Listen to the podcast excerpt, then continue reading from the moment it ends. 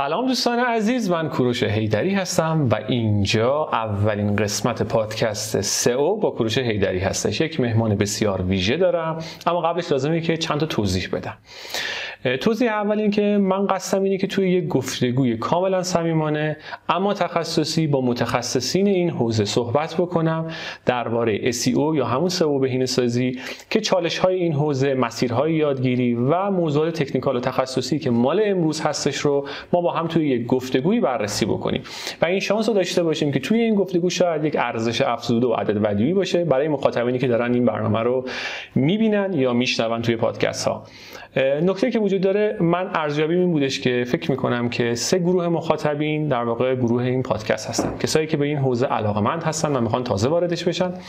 کسایی که متخصص این حوزه هستن و دنبال تجربیات دیگر متخصصان هستن توی پروژه های متفاوت و کارفرماهایی که دنبال دریافت خدمات سئو هستن. خب منتظرتون. نمی‌ذارم یه مهمون خیلی ویژه دارم. یک متخصص سئو درجه یک که حدود 10 12 ساله که توی حوزه داره فعالیت می‌کنه با برندهای بزرگی مثل شیپور خودرو 45 و این روزا هم اتاقک داره فعالیت می‌کنه. کلی اسمی کوچیک و بزرگم تو پروندهش داره و من فکر می‌کنم که تجربه خیلی مفید و موثری داره که با شما و با من به اشتراک بگذاره. بیشتر از این منتظرتون نمی‌ذارم. محمد دانیالی عزیز در خدمت شما هستیم محمد جان. خیلی ممنونم. کوروشون که من دعوت کردید. با افتخاره سلام عرض ادب و احترام دارم. به بیننده های محترم. امیدوار هستم که گفتگویی که با هم دیگه خواهیم داشت مفید باشه. جالبی هم که من اصلا توی ریسرچ راجع به تو دادی خیلی دیدم این بودش که تو اون کامیونیتی اول سئو که اصلا شاید ماها خودمون اون موقع نمی‌دونستیم چه خبره تو اون هسته های اولیه بودی. یعنی از اول پای کار حضور داشتی و من فکر کنم توی بخش شبکه سازی خیلی خوب فعالیت می‌کردی و اشتراک در واقع نالجه رو تونستی از اونجا هی بگیری که بوست بکنه اول کریر کاری تو. درسته؟ من خیلی بهش اعتقاد داشتم این که یعنی باید از تجربه آدم های قدیمی تر از خودم استفاده بکنم. اون موقع سوکار سوکاری واقعا به اون صورت وجود نداشت. این وقتی من شروع کردم خیلی سخت می‌تونستی سوکار پیدا بکنی. حالا فرض کن بخوای اینا از نظر کیفیت کارشون دستبندی کردنش خیلی سخته. حالا این تبدیل خود به خود تبدیل به الگوهای تو می‌شدن. یعنی از من قدیمی ترم هست یعنی داشتن کار می‌کنم و باشون ارتباط می‌گرفتم و ازشون سوال میپرسیدم و جواب می‌دادن. یه کمی جواب سخت میومد ارتباطات ضعیف بود ولی الان خیلی باز راحت تره یعنی تعداد متخصص بیشتره اون نالش یعنی خیلی راحت تر داره انجام میشه. زیادتر شده بهتر. قبلا من یادمه اصلا ما تو محتوای وب فارسی من شاید بگم اولین بار که یه نفر رو دیدم مثلا داشت صحبت می‌کرد تو این حوزه آی شیرازی بود مثلا. ولی هیچ کسی دیگه اصلا وجود نداشت. یعنی یک شخص حقیقی که داره راجع به سئو صحبت می‌کنه اصلا فارسی وجود نداشت. و به نظر من یه بریر مخ سخت اینجا که بود این بود که طرف باید حتما زبانش خوب می بود وگرنه اصلا تو سئو نمی‌تونست رشد بکنه. یا اینکه یه بالا دستی که مثلا بلد بود اون زبانش خوب بود یا چهار تا تجربه داشت به اون انتقال می‌داد. و به نظر من الان خیلی این مسیر راحت تر شده. یعنی انقدر این محتواهای خوبی که داره یا ترجمه میشه یا بچه های خودمون دارن در واقع تولیدش می‌کنن خیلی مسیر رو باز کرده. البته این نکته هم وجود داره که اون موقع یه بازار خیلی خوبی بود. یعنی سئو انقدر پیچیده و داستاندار نبودش و واقعا به این شکل نیفتاده بود. جا نیفتاده. محمد میگه اصلا تعجب می‌کنم. چون من اون موقع خودم حتی اوایل که شروع کردم نمی‌دونستم سئو یعنی اسم این SEO که حالا ما روال شده میگیم سئو رو اصلا نمی‌دونستم این اسم چیه. می‌گفتیم تو گوگل مثلا می‌زنی میاد بالا و این کل concept ی بود که از این ماهیت داشتیم. خب این اتفاقا خوب شد و محمد وارد این ماجرا شد. بعد وارد شدم. دیگه شروع کردم مطالعاتم خیلی جدی کار کردم. بعد فهمیدم نه یه چیزی به نام الگوریتمه. و یه چیزی به نام مثلا کیورد استافینگ استفاده بیش از حد از کلمات کلیدی در اون صفحات بود که هر کس هم این کار می‌کرد. که جواب هم می‌داد تا مدت ها اصلا برد همین بود. یعنی شما حساب کن اگر می‌دونستی در تگ چکت و در عنوانت کلمه کلیدی تو استفاده می‌کنی و صعود میاد بالا همین هم خیلی ها نمی‌دونستن. کل سو همین بود. حالا به من می‌گفتن اون موقع خب خیلی راحت از مثلا سو می‌کردن و اینا ولی اون موقع هم چون خرید لینک مهم بود کسی که پول تو جیبش بود هم یه معیاری از قدرتی بود که که همیشه همینه. به نظر من همیشه یک فاکتور مهم در اکوسیستم سو مخصوصا جایی که رقابت زیاده واقعا همیشه همین یعنی باجته داره حرف اول می‌زنه انگاری. الان خیلی هستن. آره تو حوزه مثلا موبایل من مثال بزنم چون این یه تیکه بحثمونه بگمش. خیلی هستن تازه شروع کردن. به نسبت سایت های قدیمی تر ولی خیلی موفقن. چون بودجه خیلی خوبی پشتشه و داره از آدم هایی با تخصص خیلی بالاتر با کوالیتی بیشتر استفاده می‌کنه. و راهی که شاید بقیه توی 5 سال 6 سال رفتن داره تو دو سال تو یک سال داریم. درست. و ما الان مثالش رو داریم. که باز اون معادله رو حفظ کرده دیگه. مثلا من میگم که اگر می‌خواست ان تومن هزینه بکنه انقدر در واقع دانش فنی داشته باشه اون اومده اون انه رو به یه توان بلند رسونده دانش فنیشو بزرگ کرده و هی هم لورج کرده. اینجوری ولی بازم هنوز اون معادله هست. یعنی اون باجت تو بالاخره خیلی اهمیت داره توی حوزه سئو هنوز هم بعد می‌تونم بگم هست. اونجا خیلی مستقیم یعنی با خرید یه لینک اینجا دیگه با خرید لینک نیست. با افزایش کیفیت و کیفیت هم می‌تونم تایید کنم که واقعا با اون هزینه خوب می‌تونی اونو داشته باشی. به جای که یه سه کاری مثلا حالا دوستان بعضی میگن چرا سئو کار؟ بگیم متخصص سئو من خودم یکی از این دوستانی هستم که تاکید دارم میگم که ما به کلمه‌شو بگیم متخصص سئو به خاطر اینکه نه برای اینکه اون سئو کار بد لزوما من باب اینکه در واقع این جایگاه رو یکم position ش رو در واقع position تخصصی می‌کنه. اون آدمی که از بیرون داره نگاه می‌کنه هم رویکردش متفاوته. چون یکی از چالش هایی که حالا بحث اومد ببخشید محمد جان بیرون بحثت میگم. یکی از چالش هایی که واقعا تو پروژه سئو وجود داره چه تو یه سازمان بزرگ داری کار می‌کنی که یک مدیر بالا دسته مثلا یه CMO داری که مثلا marketing خیلی دیگه جنس تو رو نمی‌دونه. head تیم سئو هستی. یا مثلا یه freelancer ی که داری پروژه می‌گیری نکته ای که وجود داره اینه که اون اعتماد به تخصص تو اگر تو در یک جایگاه در واقع senior وجود داری خیلی وقتا کم هستش. و در واقع یا خودش دوست داره که دخل تصرفی بکنه. دیده مثلا اینجوری دیده. مثلا ما میریم پیش پزشک مثلا متخصص. مثلا میگیم خب من مثلا این مشکل رو دارم اون مشکل. میگه برو دو تا عکس بگیر آزمایشاتتو ببینم. بعد در نهایت یه نسخه برات میپیچه و تو هم هپی میای بیرون. و اون نسخه رو انجام میدی. ولی تو حوزه سئو نه مثلا من اگه یه مثلا توی موضوعی بگی یه نفر دیگه هم یه کامنتی روش داره اون یکی هم مثلا میگه که یه نظری روش داره. میگه اگه اینجوری بکنین بهتر مثلا نمیشه یا میشه یه گزینه ایجاد. و به نظر من این از نقص اون میاد که این جایگاه ما تخصصی نکردیم. یعنی مثل هر جایگاه دیگه ای که تخصصیه تو باید اعتماد بکنی. و من به نظر من این دقت نظری که میگم داشته باشیم. البته هر جور که دوست داری به عنوان بگیم متخصص سوال متخصص سئو که تازه شروع کرده یا دوست داره باشه به جای سئو کار.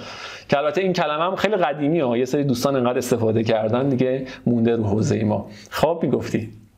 بعد این سئو کارا خب من چون می‌دونید استدلالم چیه برای استفاده از سئو کار؟ البته این موضوعی که به اشاره کردی رو دوست داشتم. این کسی برای من تا حالا توضیح نداده بود که چرا باید بگیم متخصص کلا تخصص یه چیز همه می‌دونن سو تخصصه. خب ولی خب حالا یه کمی تو این اواخر شاید یه کمی گم شده که هر کسی می‌تواند. آره. یعنی تجربه اون دیگه کم کنار رفت. حالا به قول یکی از دوستان گفت خب ما میگیم جوشکار مثلا. گچکار. گچکار مثلا اینا. ولی اونام تخصصه. با احترام به همه این تخصص. ها هستش دقیقا. بله.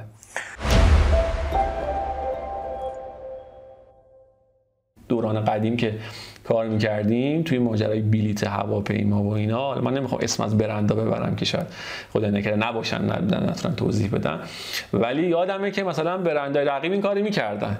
یعنی از قصد می‌رفت یه لینکی برای این میگرفتش که اون بهش صدمه بزنه.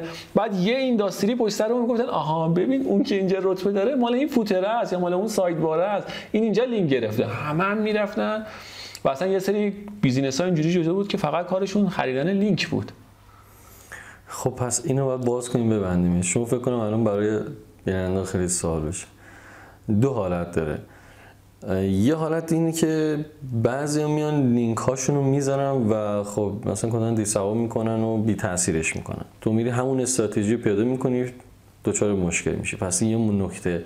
یعنی, از قصد میگی این کارو می‌کنن یعنی توی تله هایی که برای تو رقابت های بالا گذاشته میشه چون من می‌دونم بعضی استراتژیشون تو این مایه هم هست وارد نشید.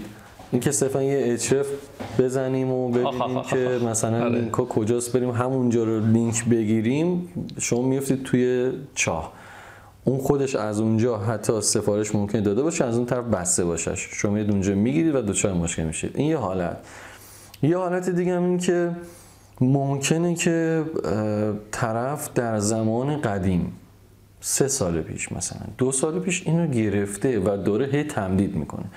یکی از علامت هایی که باعث میشه البته می‌دونم گوگل اینو متوجه میشه ولی چون از سالهای قبل داشته و چون branding قوی داشته ما همیشه به branding تاکید می‌کنه شاید 5 6 سایت 7 سایت هم بره تو footer ش هم لینک بگیره چون دو سه سال قبل بوده. رفتار یه, چور- یه طوری دیگه الگوریتم درگیر می‌شده.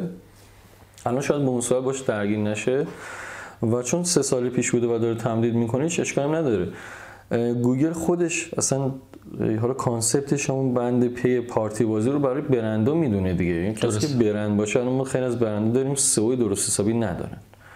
ولی رتبه های خیلی خوبی دارن. چرا؟ چون من وقتی یه چیزی search می‌کنم اگر رتبه چهار باشه یا پنجم باشه میرم رو اون کلیک رو اون کلیک دقیقا خیلی. یک و دو رو کلیک نمی‌کنن پس این میشه اون برنده. CTR ش یهو خیلی میره بالا و گوگل هم بعد ورودی های خیلی زیادی هم معمولا چون از social media دارن این خودش سیگنال های خیلی قوی میفرسته. اصلا خودم خیلی سیگنال قوی دارن و این براش 5 6 تا footer گرفتن 10 تا footer گرفتن یا حتی 15 تا footer گرفتن براش جریمه ایجاد نمی‌کنه. ولی برای تو ممکنه که الان چون داری سایت تازه کار تازه تأسیسی داری یا عمر زیاد ازش نگذشت این کار انجام بدی دچار مشکل میشه پس این دوتا یعنی در واقع میگی که وزن پروفایل لینکیشون اونقدر زیاده حتی گاهی هم اگر بخواد صدمه بزنه خیلی به صدمه نمی‌زنه اما به تو صدمه می‌زنه و نباید هم این شکلی باشه. ولی اون دوران این شکلی بود دیگه. یعنی همه این کارو می‌کردن. کافی بود یکی بره از اینجا لینک بگیره. اون شرکت دیگه خوشبخت می‌شد. چون. می‌تونستن این اتفاق بیفته. خب؟ این اگه پولشو داشتم می‌دادن معمولا یادم سه, ما- سه بود عددش. آره. گفت سه ماهه یا شیش ماهه. آره. مثلا سه ماهه اجاره کنیم شش ماهه اجاره کنیم.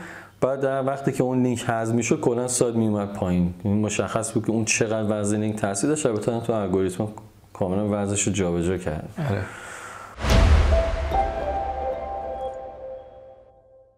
داشتیم قبل پادکست هم صحبت می‌کردیم. راجع به در واقع این بودش که ما بیایم یکم رئالتر واقعی تر بیایم ببینیم که الان تو حوزه سئو چه اتفاقی داره میفته برای کی؟ برای کسایی که تازه می‌خوان به این حوزه وارد بشن. یا علاقه مندن به این حوزه یا جونیورن دارن کاری انجام میدن. واقعا پشت پرده این سئو چه اتفاقی بعد بعضیا من می‌بینم داخل اینستاگرام میگن آقا مثلا یک متخصص سئو 100 میلیون تومان چیزی نیستش که. من 200 میلیون تومان در میارم. یا می‌تونید میلیونر بشید هیچ اتفاق خاصی نمیفته واقعا اینجوریه یعنی عدد و رقم ها پرداختی ها دریافتی ها چطوری هستش.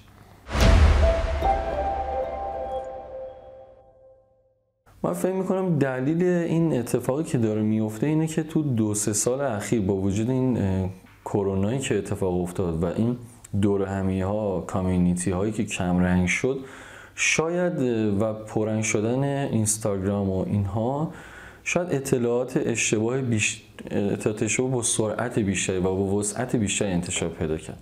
این دو سه سال اخیر دو سه سال مهمی بود. یعنی مت... مت... یعنی برابر بود با همون اوج گرفتن بحران اقتصادی ورود بسیار زیادی از جوانهایی مثل خودمون که می‌خواستن سئو رو یاد بگیرن و ازش من همین دوستای نزدیک خودم که مثلا مثلا سه چهار سال دارن کار می‌کنن اینو اومدیم پول یه پولی در بیاریم شرایط اقتصادی خراب شد شرایط اقتصادی. بعد خب خیلی هم بیکار شدن. بعد خیلی هم این وعده ها بود که یعنی یه سری بازار کاذبی انگار این وسط ایجاد شد. و خیلی هم سوء استفاده کردن به قول شما دیگه به واسطه اینکه نبود اون کامیونیتی ها که مثلا با محمد دانیالی یکی صحبت کنه با یکی دیگه صحبت بکنه. بگم محمد مثلا چقدر تو در میاری صادقانه؟ من مثلا کارش چجوری من چقدر الان مثلا با سه سال سابقه کار در بیارم؟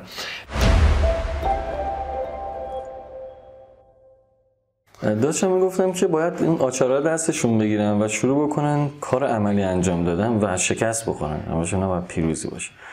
خیلی از بچه‌ای که من میشاخم در قدیم چون دو تا پروژهشون مثلا مشکل پیدا کرده سری خارج شدن. نه باید یکم پوسکروف بود تو هر خیلی. سخته خیلی تو سخت. چون زمان می‌بره. اوایل هم بلد نیستی هی خرابکاری می‌کنی فکرم می‌کنی یه رفتی سری چیزا یاد گرفتی می‌کنی، الان دیگه جواب میده میری می‌بینی اصلا کلمات کلیدی رو پیدا نکرد اصلا سرچ کنسول تو در و دیوار و تو هم اصلا ناامید میشی. من بخوام وارد اون نقطه خیلی مهمش بشم که داری صحبت تو در واقع انجام میدی. اونم اینه که به نظر تو بهتر کدومه؟ اینکه طرف فکر می‌کنه که یاد گرفته. خب فرضش بر اینه. حالا به واسطه دوره چهار تا در واقع چیز این برام بر خونده. یه زمانی بین مثلا 6 ماه تا یک سال گذاشته تو حوزه SEO حالا کدوم پرسونا به نظر بهتره؟ اینکه بره کارآموزی بکنه تو پروژه های متفاوت یا اینکه نه وبسایت خودش رو راه اندازی بکنه و توی اون در واقع بیاد آزمون و خطا کنه یا یه ترکیبی از دوتاش؟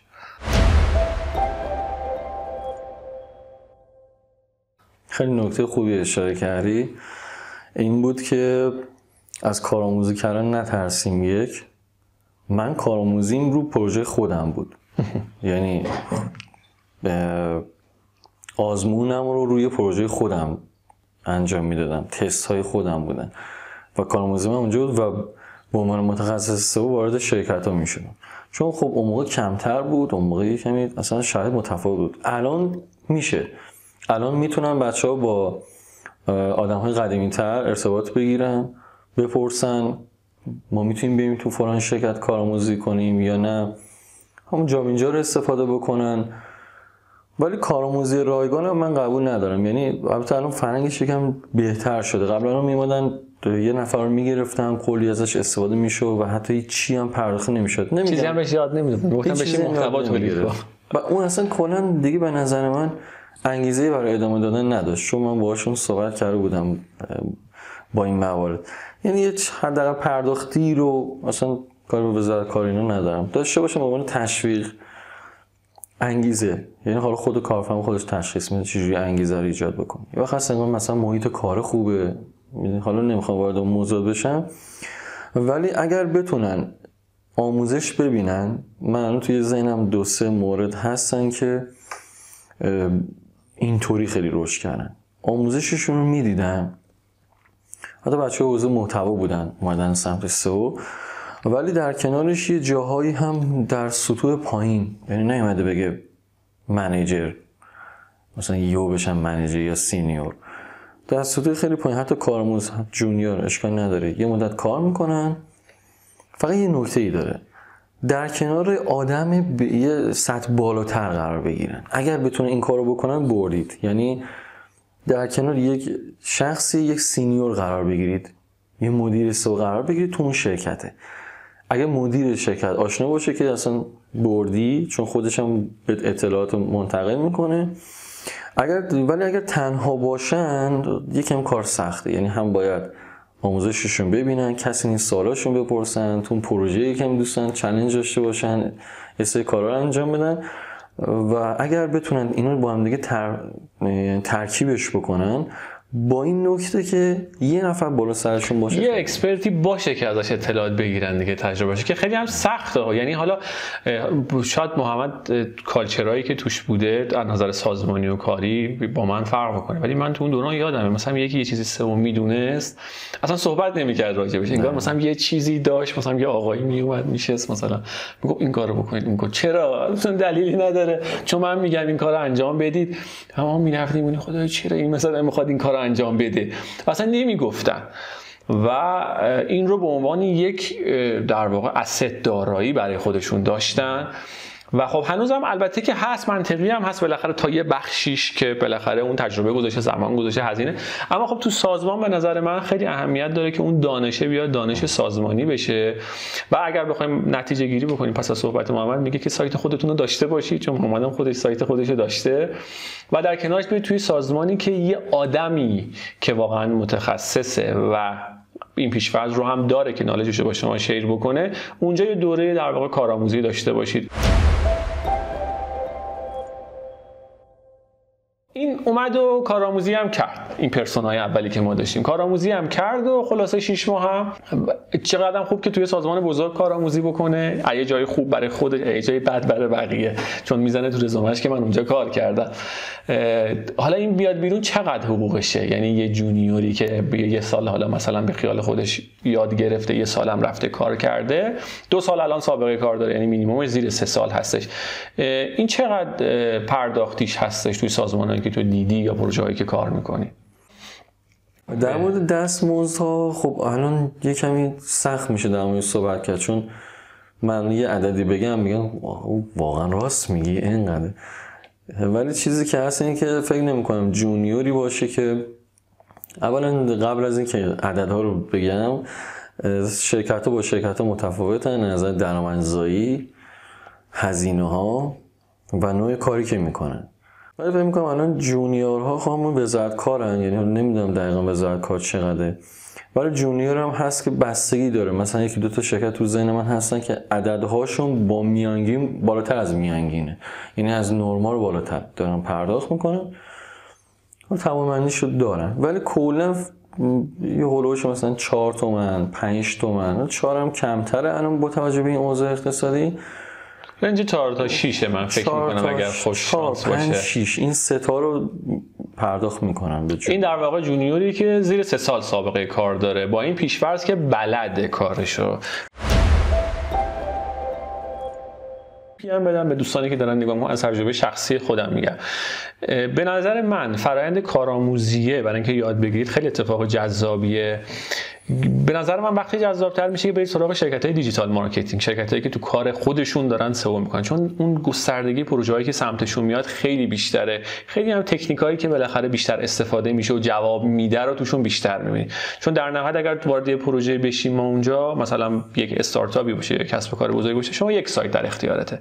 اما وقتی به یک شرکت digital marketing یا طراحی سایت سئو میری اونا معمولا مثلا تو یه ماه حداقل 4 تا client تو این حوزه دارن و می‌تونید ببینید کجا گیر می‌کنه با ایراد ایرادات بیشتری روبرو میشید و این خب خیلی می‌تونه بهتون کمک بکنه تو این فرآیند خب حالا این شد سه تا شیست من این این موضوع هم ذکر کنم که من از محمد اجازه گرفتم قبلش راجع به اینکه وارد اعداد ارقام بشیم. اگر خودش دوست نداشت باز می‌تونه هر جایی جواب نده. ولی ما می‌خوایم واقعیت رو ببینیم که چی هست. یعنی یک تصمیم شفاف بگیریم. شاید خیلی بگن که اوه چقدر خوبه ما وارد این حوزه بشیم چقدر جذابه. خیلی بگن که نه این شکلی چون من واقعا انگیزه های واقعی متخصصین این حوزه رو علاقه مندی می‌دونم. یعنی هیچ انگیزهای مالی خیلی دست بالایی نیستش. به قول محمد صحبت می‌کردیم طرف می‌تونه بره تو ارزهای دیجیتال سرمایه گذاری بکنه با دانش زمانی س... یعنی اون میزان یادگیری زمانی که می‌خواد بذاره خیلی کمتره ابزارهای کمتریه. خب ممکن سود بیشتری هم داشته باشه. این متخصصه حالا شد سه تا 6 سال. چهار تا چیزم یاد گرفت. تو دو تا برندم بود. این الان چقدر پرداختیش میشه؟ من در ایران الان چون یه بتون یه پادکستی هم تو page خودم گذاشته بودم کاملا اینو فکر می‌کنم یک تا سه سال به سه نمی‌رسه طرف junior حساب کنه. من بذار این واقعیت رو بگم. من فکر نمی‌کنم یه نفر سه سال وایسه بهش بگن junior الان. البته خب بازه کوچیک‌تره اون رشد خیلی سریع‌تره فقط تو سئو نیست. ما الان مثلا سی مثلا 20 خورده ساله داریم. یعنی دیگه حالا آره. اونورم باز نکنم دیگه. یعنی سرعت خیلی زیاده. حاضر نیستیم بها پرداخت کنیم. حاضر نیستیم زمان بذاریم. تجربه بگیر. موامون بریزه. آره. و این رو خیلی دوست داریم یه شب سریع به همه جا برسیم. چه تو پولدار شدنه چه تو موقعیت کاریم و من فکر می‌کنم زیر سه سال معمولا از جونیوری خودشون خارج می‌کنن. یعنی خارج میشه و حالا بگیم هلوش هم سه مثلا تا پنج سال 6 سال senior مثلا میشن. و این senior رو حول و حوش مثلا تا 8 تومن 9 تومن می‌گیرن. یعنی تا 8 تومن رو فکر می‌کنم الان که اواخر سال 1400 داریم صحبت می‌کنیم پرداخت میشه. خالص دریافتیه یا این نه؟ مثلا با اون داستانهایی که سازمانهایی بزرگ دارن که مثلا حالا یه قسمتشو بن میدن یه قسمتشو حالا چیز یه دفعه می‌بینه واقعا 6 تومن دستشو می‌گیره. اگر زرنگ باشه سو کاره. بگه ناخالص من اینقدر. این نکته خیلی مهمیه. این تیپ هست که از تجربه میاد. اگر همیشه یه جا هست مثلا جلو میری بعد یه متوجه میشه که اصلا کلا با بیمه و نمی‌دونم اینها اینه. بعد قراردادتون بسی و دیگه الان بخوای تو این سطح بگی نیستم خیلی چیز ادامه میدی. یعنی همون اول توی مصاحبه باید بهش بگین که با شخصی حالا اچاره یا هر شخص دیگه بگید ناخالص من اینقدره. نه بگی هشت من بری جلو بشه چون این انقدر زیاد و رایجه که اصلا حد نداره. ولی ناخالص هشت من رو واقعا عدد منطقی. یعنی رنجی که در در نظر داری و میگی یک سینیور که دیگه سه سال سابقه کار حداقل داره یاد گرفته تو شرکتی کار کرده یعنی رزومش حداقل یکی دو تا شرکت توش هست حالا. اون دریافتی چه چیزی بین هفت تا هشت؟ تا هشت و نیم باید باشه. درسته. سینیورا رو تعریف می‌کنی که می‌خوای بگی که اول گفتی 8 تومن مثلا خوشش اومد که بدون خالص دریافتی باشه حالا اون ویژگی های چیه؟ یکیش میگی که اینه که تسلط داشته باشه روی الگوریتم ها. با ابزاری که کاملا مسلط باید باشه و Search Console که یه چیز استفاده ماست. البته خود Search Console هم میگیم مثلا یه چیز معمول. اینکه بتونه coverage error هایی که ایجاد میشه کاملا بدونه. خطایی که ایجاد میشه رو کاملا بدونه که بتونه با تیم فنی ارتباط بگیره آره. در صورت لزوم. چون خیلی ها position مدیر management ندارن. این مدیر سئو ندارن سرپرست head سئو ندارن و خودش یه individual یه نفره که داره خودش همه این کارا رو انجام. ببینم اینجا چون گفتی می‌خوام بپرسم ازت. GA Google Analytics به نظر جزو چیزایی که یک متخصص سئو در جایگاه senior باید بلد باشه؟ من نمیگم کل Analytics رو باید بلد باشه ولی یه بخشایی داره که البته الان یه دورای خوب و آموزش خوب هست بلد باشیم بهتره. این یک. دوم اگر هم نمی‌خوایم همش یاد بگیریم یه سری بخشش رو واقعا بدونیم. مثلا بخش content ش رو بدونیم content drilldown رو بدونیم مثلا کجا بتونیم پیج ویو رو با time on site مقایسه بکنیم bounce rate ها رو ببینیم. چون الان رفتار کاربرم هست. من برای که بتونم یه سری صفحاتمو بهبود بدم و واقعا هم نتیجه ازش می‌گیرم ازش استفاده خودم می‌کنم. یعنی همیشه صفحاتمو دارم اونجا هم چک می‌کنم. ببینم کدام صفحات من ضعیفن کدام صفحات من قوی هن. یه سری برداشت شخصی خودم من انجام میدم و باشون جلو میرم. پس senior ه یه جوری یعنی ناشنا نباشه. اگه خواست مثلا یه گزارشی بده نمی‌دونم خواست یه بخشی رو چک بکنه این صفحه کاربر چقدر میانگین روش تمرکز می‌کنه متوقف شده؟ اصلا چرا میان... از میانگین اینقدر پایین تره حالا یه سری بحث اینجوری داره. بتون اونها رو در بیاره به نظر من اوکی. یعنی به سئوش کمک می‌کنه. چرا اینو دارم میگم؟ چون دیگه رفتار کاربر الان مهم شده. خب ما دوباره برگشتیم.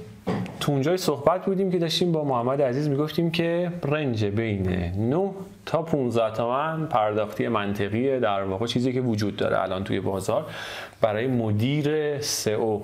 که دیگه بالاترین جایگاه تو سازمان داره. پیشفرزش هم گفتیم که این مدیر سئو باید حداقل یه سابقه 6 7 ساله داشته باشه. مدیریت منابع انسانی بلد باشه. یاد بگیره که منابع انسانی چجوری استخدام کنه بهش آموزش بده و رشدش بده توی سازمان و بدون دانش خودش رو سازمانی کنه. اینم خیلی مهمه که فقط مال شخص محور نباشه یعنی یک دانش سیستماتیک ایجاد بشه تو سازمان. حالا این که استراتژی سئو می‌خواستم بهش برسم. این استراتژی کجاست؟ همین مدیر سئو است که دیگه نمی‌خواد تو سازمان کار بکنه میره بیرون واسه خودش freelance میشه. میشه استراتژیست یا تعریفش چیه؟ استراتژیست رو در ایران من ندیدم که position ش جدا باشه. معمولا مدیر سئو خودش همین کارا رو انجام میده. حالا تو شرکت های خارجی بریم سایتاشون نگاه کنیم یه تعدادشون اونجا position استراتژیست سئو هم دارن. مثلا شرکت های ترکیه. حالا همین بازارش هم داغه. نزدیک ما هست. نزدیک ما هم هست و خیلی حالا بحث مهاجرت اینها هم داغه. شما برید سایتاشون نگاه بکنید چون پروژه هاشون زیاده و بیشتر از اروپا پروژه هاشون وارد میشه. و اینجا خب منابع انسانی ارزون تر از انجام میده یه استراتژیست نیاز داره. یا مثلا طرفش 40 تا پروژه است یا مثلا 20 تا پروژه است. اگر مدیر سو بخواد بیاد همه این کارا رو انجام بده از توسعه تیم و بروزرسانی تیم یا حتی آموزشش و اینو جا میمونه و اصلا یهو می‌بینید شما دو نفر در تیمت هستن نمی‌دونید دارن چی کار می‌کنن. یعنی وقت نکردی کنترلشون بکنی. اونهایی که تو این لول هستن و تو بیرون از ایران هم اکثرا هستن تعداد پروژهشون خیلی زیاده.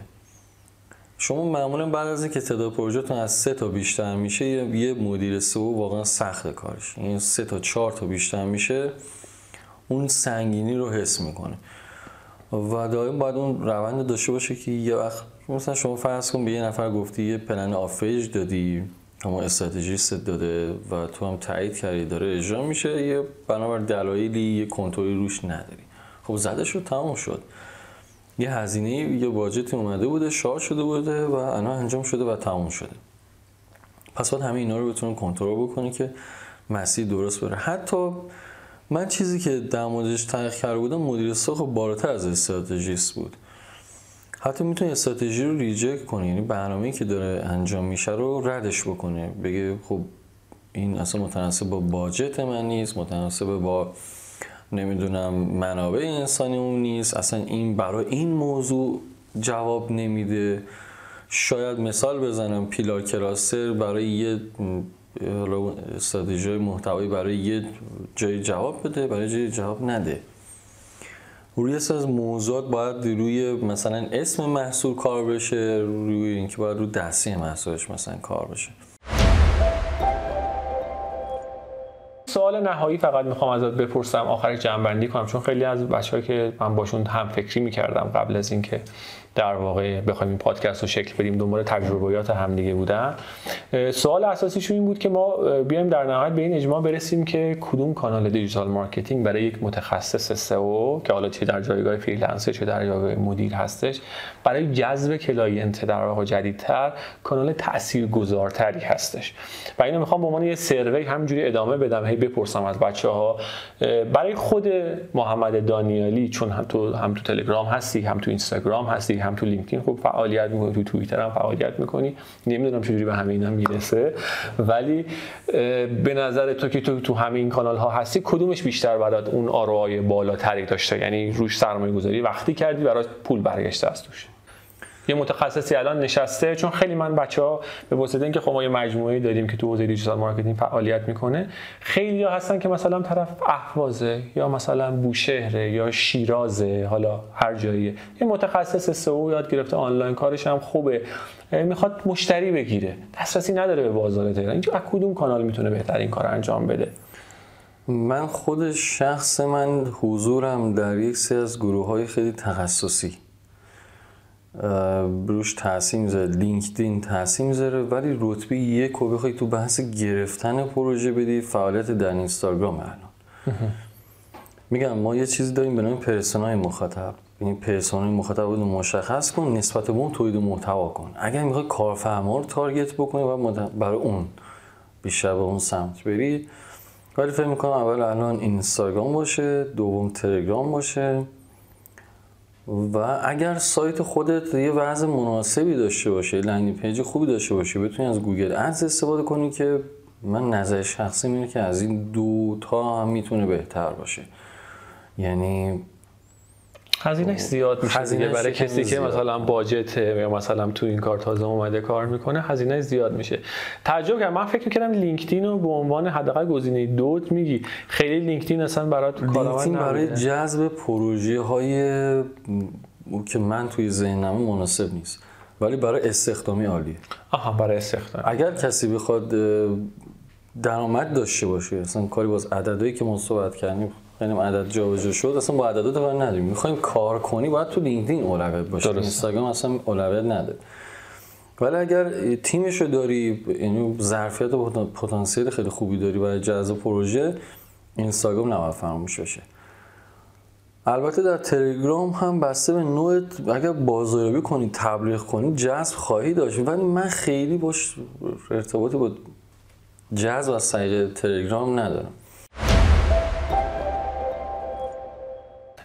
من توی فراز آخرمون که بخوایم در واقع صحبت بکنیم خیلی ازت تشکر می‌کنم که محبت کردی تشریف آوردی اینجا قدم به روی چشمای ما گذاشتی و خیلی ازت ممنونم. و ازت هم یه قولم گرفتم که برای جلسه بعدی هم ما یه روز دیگه با هم صحبت داشته باشیم. من صحبتی ندارم فقط به من بگو که محمد دانیالی رو کجاها می‌تونن پیدا بکنن؟ سوشال مدیات رو معرفی کن که اگر بخوان تو رو فالو بکنن به دسترسی داشته باشن از کدوم کانال هستش؟ دسترسی من بهش اشاره کردی خیلی page داری. آره. من اگر می‌خوان آموزش رو واقعا ادامه بدن تو سئو چون محتوای خیلی خوبی دارم. و سعیم برای اینه که ادامه داشته باشه. دانیالی underline محمد در. اینستاگرام.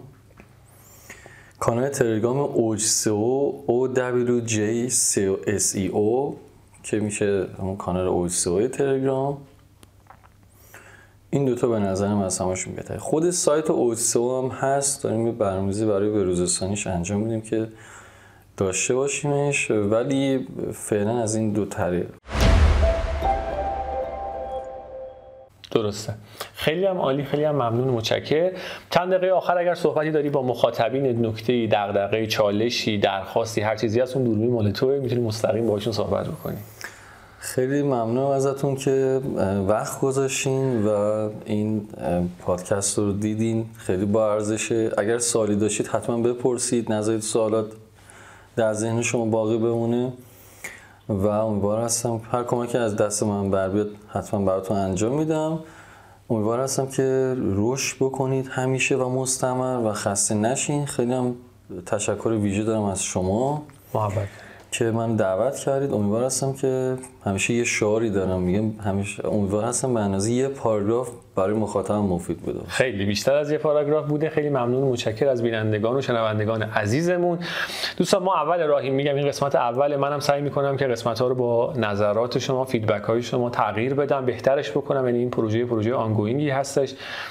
اگر براتون این محتوا ارزشمند بوده ازتون خواهش می‌کنم که با دیگران به اشتراک بگذارید تا اونها هم فرصت در واقع دریافت این ارزش و added value رو داشته باشن. و اینکه ما رو از فیدبک های خودتون محروم نکنید. خدا نگهدار. ممنون و متشکرم. خب امیدوار هستم که موفق باشید و خدا نگهدار.